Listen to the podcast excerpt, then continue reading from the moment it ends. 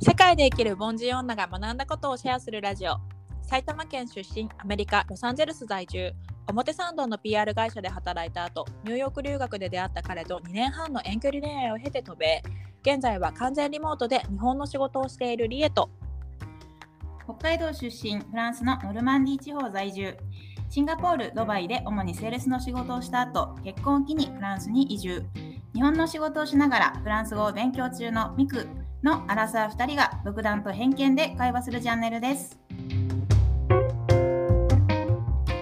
今日のテーマはそれぞれの街でよく見るファッション2022秋冬フェンについてお話ししたいと思いますそのファッションのプロでも何でもないのでもう完全に私たちの独断と偏見なんですけどそうそうそうまあちょっとこういうの見るよねみたいな、ね、本当にすごい緩い感じでお話できてるなっていう感じで、うんうんなんかもうフランスは寒いんだけどさ、LA はまだあったかい感じ。そうだよね LA もようやく寒くなってきて今これ収録が11月の中旬なんだけど、朝晩は結構冷えるようになってきてニットとかジャケットとか着てる人もいるんだけど昼はまだ結構あったかい時もあってうんうん外でこうあの日差しが強いからこう直射日光の下とかだともう本当に暑くて全然半袖でもいけちゃうぐらいの時もあるねと。まあ、でもちょっと難しいね、その調節が。ねそうなんだよね。いつもだから出かけるときに、あ、今日どれぐらい寒くなるだろうみたいなことを考えて着てくんだけど、うわー、あのもうちょっと暖かくすればよかったって思ったことが何回かあったのね。なんかあ薄着その時出る時の気温で外に出ちゃって3時間後ぐらいにちょっとこう夕方ぐらいになってあ寒かったわってことが何回かあったからうんだから自分もなんかちょっと厚着をするようになったしあとこのよく見るファッションとしてはなんかそのやっぱ昼と夜で気温差があるからなんかうんうん調整できる服、その中は半袖とかタンクトップとかちょっと夏服っぽいものなんだけど上にニットのカーディガンを羽織るとかなんかそのジャケットみたいなのを羽織るとか、うんだから私うん日本だとなんでそんな薄着の上にそんな厚着のあの上着を着ることあるのって思ってたの。東京でね。そうそうそう東京だったらさもう寒かったら下にもさヒートテック着たいじゃんそうだね。寒い日は。でこっちに来て思ったそんだけあのお寒暖差があるからどっちにも調整できるようにしてるんだなうん結構そのジャケットに何だろうあのーお腹も見えるようなクロップトップのすっごい露出もある服を合わせてる女の子とかも多くてすごい可愛いんだけどなんかこれどんな時に着るんだろうって日本にいる時思ってたけどあ LA だと全然いるんだなと思ってわかるかななんかさキャミソールの上になんうんまあかみたいな。ジャケットとか着ないくないあんまり 着ないね。うんそれこそさ、でも、ファンのベストとかあるじゃん。うんうんうんで、私、北海道出身だから、うんファーのベストってどのタイミングで着るんだろうみたいな。うんうんあそうそうそうそう。そう北海道はもう秋なんてないみたいな感じだから、うんうんうん、そうだよねそう夏終わったらもう冬服なわけよ。そうそうファーのベストとかダウンベストとか、うんなんかそれ買うんだったら長袖買った方がよくないってうん、って思ってたけど、、うんそういうあの LA とかでさ、そうだね着てる人いる、うん、それぐらいがちょうどいいなんか、ファーのその完全なあやつだと暑すぎるからうんうちょうどいいでもちょっとまだあったかいんだけど季節感感じたいみたいのだとそのファーのベストとかにすればちょっと季節感感じるってことなんだと思ん、ちょっと11月入ってるけど、う。うん、まあうん使ったら脱げますみたいな。そうそうそうそう。だと思う。でも、リエはさ、2021年もの秋もいたよね、そっちに。そう、そうなんだけど、さっきね、考えてたのよ。あ、冬ってどんな服着てるんだろう、こっちの人って。今よりもうちょっと1ヶ月ぐらい経ったぐらい。うんで考えたら、私ちょうど12月から1月ぐらいにかけて、日本に帰ったから去年。そうだ、いなかったね。そう、だからこっちの真冬を見てないんだよね。多分1月ぐらいが一番寒いと思うんだけど、LA でも。うんだから私こっちでこうダウンジャケットとか着てる人見たことないんだけど、うんいるのかどうかわかんないどれぐらい寒くなるのかがちょっとまだわかんないんだけど今のところなんか夏から こうぬるっとみんなちょっと暖かいのを着だしたみたいな夏服の上にちょっと羽織ってるぐらいの感じなのだからうん日本の時みたいになんか衣替えもないしこうあ秋になってきたね寒くなってきたねとかあ冬が近づいてきたなみたいな感じることがなくってなんかそれすごいあ日本の四季があるとして確かにね感じた。でもその去年はじゃあ秋はいたわけでしょよね。いたいた秋はいそたのなんか2022年今年に入ってあなんうかんこれ着てる人多いなみたいな。あはあいそうだねなんか体感だからどこまで本当のトレンドかわかんないけど結構そのお腹出してる人多いなとは思う秋でもそのあそう上にベストあのそうそうジパーャケットとあジャかケットニットとか羽織ってるんだけどちょっとお腹見えファッションそそれはやっぱ20代とかあそのうーん、うん若いで感もじの全然いる30代とかあそうなんだい。るいるわかんないけど本当の年齢はなんか若い子がやっぱ多いけどうんうお腹見せることに抵抗はないと思うこっちの人はんうん40代とかでも全然で出してるねそれこそへそ出しは夏はフランス結構いたかも。あ本当でも若い子かな。うん私が見て若いなーって思う子は結構へそ出してうんうん歩いてるそれこそその夏のトレンドなのかなと思ってたけど私がさこの間あの後でちょっと話そうかなと思ったけど行ったじゃんフランスにうんうん会いに、その時も結構お腹出てる子多いなと思ったフランスそうだね以外のヨーロッパあれ10月そなんか11月になってから結構気温変わったというかうんあそうなんだ寒かえったからっとそっかそっうんか、確かにまあで10も寒すぎるかうんもうちょっと寒すぎるかなっていう なんか LA はまだそんな感じかな。まだ全然お腹出せるってぐらいの気候かなって思う。私結構その家から働いてるから行く場所がジムとかなのね。そうだよねそ自う分た ちもそうだからあんまり季節感を感じることがないかなって感じかな。あとは、うんうん、あのなんかその夜おドレスアップしてさ前も話したけどこっちだとその普段えっと通勤でもヨガパンツで行っちゃうような感じうんのうカんジュアルが多いから、本当動きやすいあのヨガパンツスニーカーで普段はいますみたいな感じで夜ディナーに行く時はもうそその分超ドレスアップしてメイクもしていきますみたいな感じの文化があるんだけどヒールとかも履いてねそのドレスアップする時はその冬でも結構まだ足とかも出してるかなって感じああそっかうん、上ならならではなのかなうん、そうだねめちゃめちゃ寒いねあの地域だったらね無理だもんだけねど、うん、とあとはなぜかっていうと車移動だから寒くてあーそっ外かを歩くってことがないんだよねうんうんそうニューヨークにもちょっと住んでたことあるけどニューヨークなんかはもう電車で結構外も歩くし冬はめっちゃ寒いから絶対そんな格好してられないんだけど、うんもううんにあの LA だったら家から車乗って目的地の前まで止めてそのままレストランに入るから上着がなくてもいいって感じ。うーん。そっか、じゃあファッションは楽しみやすいのかもしれないね。そうだねエビは。そうかんもしれない。うん、かな。どなるほうどフランス。でも本当に私の独断と偏見ですけど、 うんなんかレザーパンツ履いてる人結構多いなって。ああ、そうなんだ。確かに2022。年。うおん。店でも私も去年から売ってるの見たな LA でもだからパンツもだし、あの、ジャケット、まあ、ジャケットは毎年なのかな。なんかフランスの人ジャケット好きなイメージある なんかちょっそうだと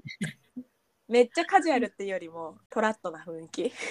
でもそのレザージャケットはまあ確かに着やすいけど、レザーパンツってさ、ななんか持ってないからわかんないけど、うんパツパツしてそうじゃないそうだよねなんかしゃがんだ時とかにさなんかピーってなりそうだよねなんかたまにさ、すごいパツパツな方とかもいてさ、あそうなんだ椅子とか座って大丈夫かなみたいな。 伸縮性ゼロだもんね多分なさそうだよね。うんうん。だけど、そうなんだなと思うのとレザーパンツかうんうんあと、ブーツカットのデニム、アメリカどうあーブーツカットのデニムね私めちゃめちゃ見るなと思って。確かにうん、確かでに見るかもうん私たちがさ、わかんない。東京はわかんないけど、私が、えっと、小学生の時、だから2001年、2002年とか、うブんうーツカットんやってたんだけど、うんなんか20年でこう回るって言うよね流行が回るのかなみたいなうんえなんかそそれは確かに今 Y2K がすごいブームだから日本とかも特に Y2K? Y2K って2000年代初頭のファッションが今うーんじゃあまさにそうなのよ GenZ そのジェネレーション Z だから20代前半ぐらいの女の子たちが Y2K ファッションをしてるのよなんかあそうなんだ大人気だからその日本でちょっと、P、あのファッション系の PR の仕事してるから、Y2K っていうあの単語書きまくってるんだ けどその2000年代初頭だからそれで言うとまさしくそうなんだよねそのえっとなんだっけ もうなんか言葉が出てきないこないそのジーンズ ブーツカットデベニスムカードのジーンズ、うんうんまさしくそうなんだと思うんだけど確かうんに私も小学校ぐらいの時に履いてたのよ。入ってたうあん、やばい今なんかさこれを感じる世代方の世代になったの、うん、確かにね、その、うん受け取る側じゃなくって、そうそうそうそうそうそうそう履いてるんだの側になったね。懐かしいって思う側になったついになったなって感じだよね確かに、確かに、確かに。履いてた履いてたあそうなんじゃあ、うん日本でも履いてる、あの、有名なのかなぶつうん日本は本当に多いと思う、でそれで言うと FA はそんなにどうなんだろうあんまり見ないかもしれないけどねフランス結構いるんだじゃあうん若い子が履いてる感じ若い子、ぶつかっと履いてるんだみたいなうんのは結構感じて、うん私からしたらもう、なんか小学校の時のイメージうんその自分の中のあのブーツカットはこうお気に入りの、その金曜日のこの日だけに履くみたい なうん感じだったから、なんか今こう、お店並んでるの見てもあんま買う気にならないんだよね。うんうんうんちょっとそれが蘇るもんねちょっと恥ずかしくなっちゃうんうんうん確かに確かにう。うん、でも流行ってんだなと思って。へえあとは、なんかビビットピンク、うんうんちょっと強めのピンクうんのトップス着てる人が多いかなって。あこれそうなんだやっぱさフランスはおしゃれだねパリとかはおしゃれだ本当にたまたま昨日仕事であのトレンド調査みたいなのしてたのよ、うんうん。トレンドカラー一番最初に出てくるのはビビットピンクだったのあ本当。で、そうちょっと調やぱパべリたコレとかあるからかなそう、パリコレで去年、うそうそう、あ、違う去年じゃない、2020年の、うん22年の、ごめんなさい、パリコレでビビットピンクを着てるブランドがあったのよ。あそうなんだだから着てるのかなとか。えでもさ思うそれでさちゃんとその街の人たちもビビットピンクを取り入れてるんだね、着て、まあ、うん。なんか目につくから、うん、私が勝手に多いと思ってるのかもしれないけど、うんうんうこう、可愛く着こなしてるなっていう印象は。んへえおしゃれだなやっ ぱ、そうねなんか思ったもんパリ行ってやっぱみんながおし思ゃっれたうんやっうんなんかさよく言うけどアメリカって全然おしゃれじゃないんだよね 多分一部のすごいおしゃれな人たちはそんなに、うんうんど一部おしゃれな人がいるだけででそれがこう日本にはそのイメージとして言ってるけど一般の人全然おしゃれじゃないんだよね。まあ、広いしね。それこそ、うだそうフランスって言ってもさ、結局パリになるわけだから、あそうだね。パリにこうギュッと集まってる人は確かにファッショナブルな人が多いかもしうれんない。うん確かに、うんうん田舎だともうちょっと違うね。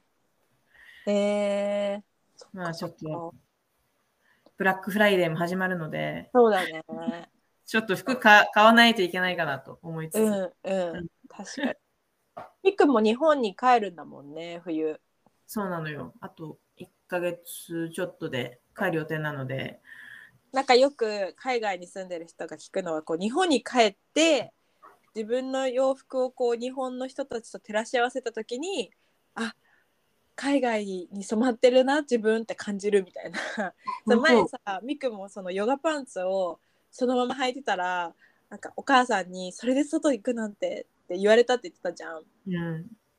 なんかレギンスを、うん、なんかそれだけじゃなくてなんか結構まあアメリカの人とかだと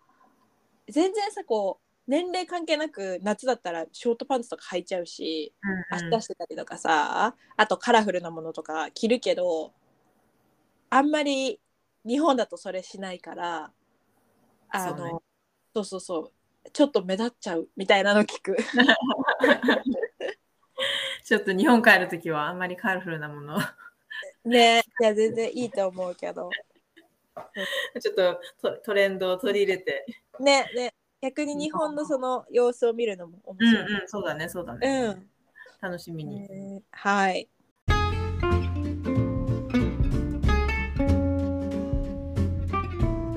アフタートークアフタートークでは私たちの近況や最近感じたことをシェアしますはい。私はというかまあ私もみくもなんだけどこの間えっ、と2週間ぐらい前かなにフランスに行きましてあのミクに会ってきましたあのミクが住んでるノルマンディー地方っていうところとパリに行ってあのもう一人共通の友達も一緒にいてムーラン・ルージュ一緒に見に行ったりとかあと何したかな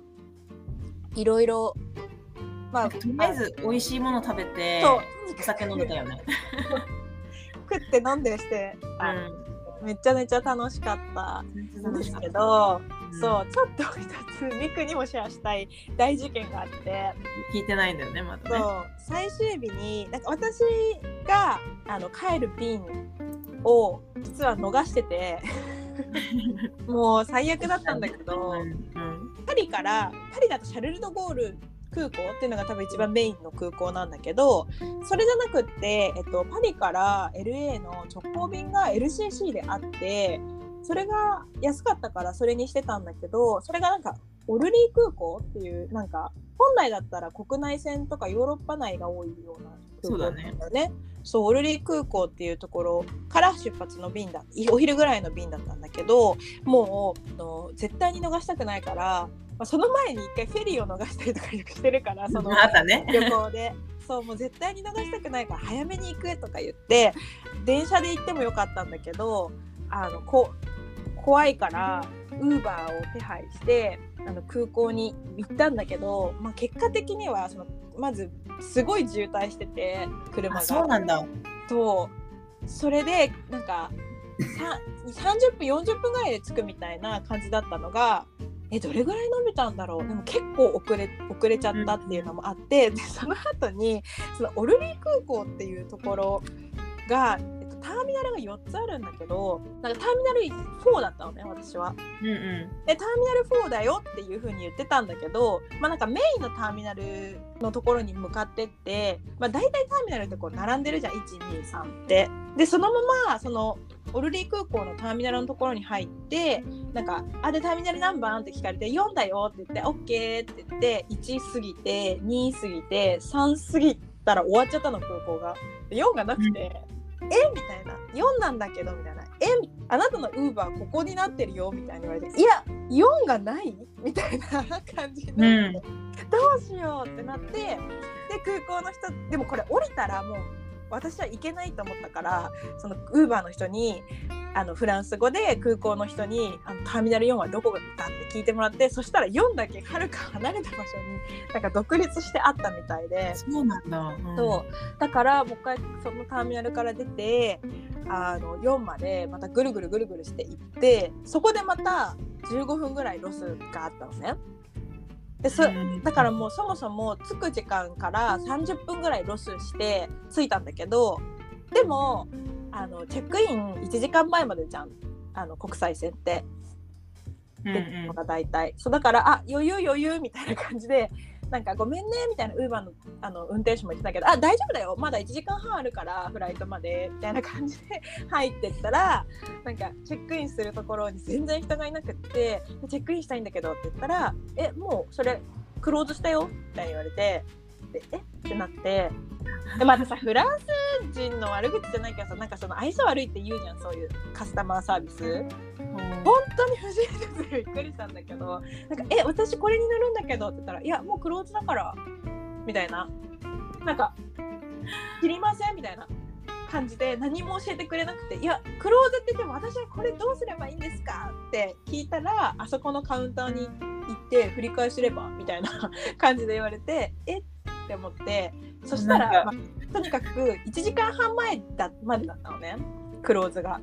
まあ LCC だからっていうのもあるのかな。そう多分そうなんだと思うんだけど、うんだからそれがたもう5分とか多分10分も経ってないぐらいなの切れあの1時間半前を超えてからねまあ確かにでも LCC たまにめちゃめちゃ厳しいよね時間。そうでえってなってカウンターに行ったら私と同じような人がめっちゃいっぱいいてあそうなんだ。 そうなんか同じ LHK に乗れなかった人たちがカウンターにすごい並んでてうんうんその人たちと「そうだよね」みたいな「こんな時間に切るなんかクローズするなんてありえないよね」みたいになっててなんかちょっとあ私だけじゃなかったんだって思ってほっとしたんだけどうんうんでそしたら結局同じ便3日後の同じ便に乗るか、えっと、その日の夕方のニューヨーク経由の便ならありますっていう話になって。あとうん3日パリにいるのも大変、まあ、お金も結構かかるしどうしようって思ってで結局その日の夕方のニューヨニューヨーク経由の便にしてニューヨークで9時間あの空港泊したっていうなんか今怖い話聞いてる気持ちだった。そうでしょ 怖いよね。でも悲怖いしすぎてうん。なんか、うん、悲しかったすっごいお金払ったしそれに。いや本当いやリエからちょっとあの連絡不思になったんだよね。そうそうだ。いやああのね迷っちゃった迷ったのこれをこのまま言うかもう恥ずかしすぎてでめちゃめちゃ心配してだからウーバーの人に連れ去られたとかまあいろいろあるじゃない。うんうんうんだけど、まあ、連れ去られてないけどグーグルされちゃったんだね。そうなんですよお疲れ様でしただわ。って本いう事件がありましたで私結構さ旅行してるからさなんか旅慣れてるみたいななんか自負あの過剰な、なんて言うんだっけそういうの当に地震過剰そうそう自信過剰なところがあってなんか久しぶりにこう言語が通じない国とかに旅行に行ってるのになんかいつもの感覚でまあ大丈夫っしょみたいな 感覚で結構旅行しちゃってこの度もうヘマしたことがすごいいっぱいあったからもう超反省して私は全然旅行慣れしてないみたいなもうちょっとちゃんとあの注意して生きていかなければいけないなと思ってすごい学んだあのし行ったことない空港は3時間前まで3時間前に行くプランで行こうって思いました2時間前じゃなくて初心に戻るっていう。 そう地に戻ります皆さんへも注意喚起です本当に3時間前に行きましょうと。はいはういんそんなことがありましたっていうねもう人ごとに聞こえなくてうんちょっと私も自分の 今後の旅で気をつけます。いありや、がというくごらざいます大丈夫だよ。いくらでそんなヘマするタイプじゃないと思う。もう、 もうほとほと自己嫌悪に陥ったからね。うんあの、ニューヨークでさ、こう、あの、一晩さ、なんか同じように空港泊してる人たちが何人かいたんだけど、その中でもうひたすら時間が経つのを待つみたいな。うんでもなんか、もう Wi-Fi もすぐ切れちゃうのよ。だからそうなんだ何かを見るってわけにもいかなくて、もうひたすら寝るみたいな。なんかもうこれなんかさ21ぐらいでバックパッカーしてた時はそれもなんか楽しかったのサバイバルな感じがしてうんもうでももう今年じゃ辛いって思ってうん、空港泊はねさすがにそうでもホテル取ってもホテル取ってシャワー浴びて2時間ぐらい寝てとんぼ帰りだし、えっと、ニューヨークのそのニューワークっていうあの空港のエリアが結構治安悪いところで。そうなんだそう出ない方がいいねってもう彼ニューヨーク出身だからとも話してじゃあもうひたすら待つわって言ってそうそうそうまあ意外と快適だったけど、そのうんうんソファーはあってはいごめん知らな長かくなっったちゃったけどミクはえー私はなんかその大冒険に比べたら全然ちっぽけなんですがいやいやいやあのそのそれこそリエたちが帰った次の日にあのスペインのカナリア島にうんバカンスに行ってきまして、うんでカナリア島ってわかるえっとねミクに言われてマップ見たけどその前は全然分かんなかったあのヨーロッパの本当に左の方だよねなんかそうあのヨーロッパのハワイって言われてるぐらい、うんうん離島かあ。そう自然豊かで、うんで位置的にはモロッコの横にあるんだけど、あ、うんうん、そんな下の方か。うんそうそうそうなんだからパリから飛行機で4時間うんうん。もう国はスペインうんうん、スペイン領ね。うんうん、があって、うんで、まあ、自然豊かだから、まあ、あのハイキングうん、を目的でう行んっ、たんですがうん、うん。 4日目ぐらいに行った道が あの4時間ぐらいのハイキングコースだったんだよね。四時間、すごい。 4時。間うん、そうでもその着いたところの景色がすごい綺麗だからって、うん、あのツーリズムオフィスの人に言われたから、うんこれ行こうって言ってうん、で最初の方最初の1時間はもう完全にもう降りる 1,000m ぐらい降りるうん、あのルートでうん、で降りてちょっとお腹減ったからってサンドイッチ食べてたんだよねうん。してなんか次の道行こうと思ったら通行止めになってたのうんうんこの道はもう行けませんとうんでももう全部降りてきたからうんもう登るの嫌だねとか言って うんうんいろいろこう試行錯誤した結果うんあのそこであのいや通行止めだけど私たち行くよみたいなうん若者がいたから私たちも行くことにしたの。えーで、まあ結局通行止めだった理由はその雨があのその1週間ぐらい降ってたからあの地面がちょっと滑りますってことで通行止めになってたみたいでそう全然歩く分には問題なかったんだけどうんその結果論として。うんでその4時間歩いた中ほとんど雨だったの。 え雨の中歩いてたんだすごいねで上り下りがめちゃめちゃ多くて。うんあもうこれ着くとこがあえっと海だったんだけど、うんもう景色もダメじゃないみたいな、うんこう諦めてたんだけど、本当にその目的地が山の上から見えるその瞬間っていうかそのタイミングで、うん雨がさっと止んでうん太陽が海に光を差してそうたなの、んだあすごいねめっちゃ綺麗じゃん絶な対んかそう頑張った甲斐があったみたいあなったっていうのとなんか神様お前らよくやったなって言ってくれてるようなそのぐらい、まあ、結構感動的なえーハイキングで。うんってよかったなっていう 話えでもさそれその後またさ同じ道を帰んな帰ったわけでしょあでも帰りはバスであそう帰りよましたかったもう私それで絶対気持ち切れちゃうもんあまたそれやるのみたいないやバスで帰ったんだけどでも 次の日もう次の2日3日はもうふくらはぎが筋肉痛すぎてへえー、そうなんだ。そういすごいね旅行先で4時間のハイキングって。いやーちょっと伝え方が下手だったんですがあいやの景色がすごくもう感動えー、的で絶対綺麗だね。うんいいなそのカナリア諸島とかあんまりなんか行ってる人聞いたことないからすごい楽しそう。そううだねん。もし旅行先に迷ってる方がいればカナリア諸島めちゃめちゃおすすめです。えーえーヨーロッパっていいよねそうやってちょこちょこいろんなところにさそんなに遠くなくていろんなとこうん行ってるから楽しそう。本日もお聞きいただきありがとうございました。私たちの日常をインスタグラムにもアップしているので、セカボンアンダーバーチャンネルで検索していただけたら嬉しいです。ではまた次回も聞いてください。バイバーイ。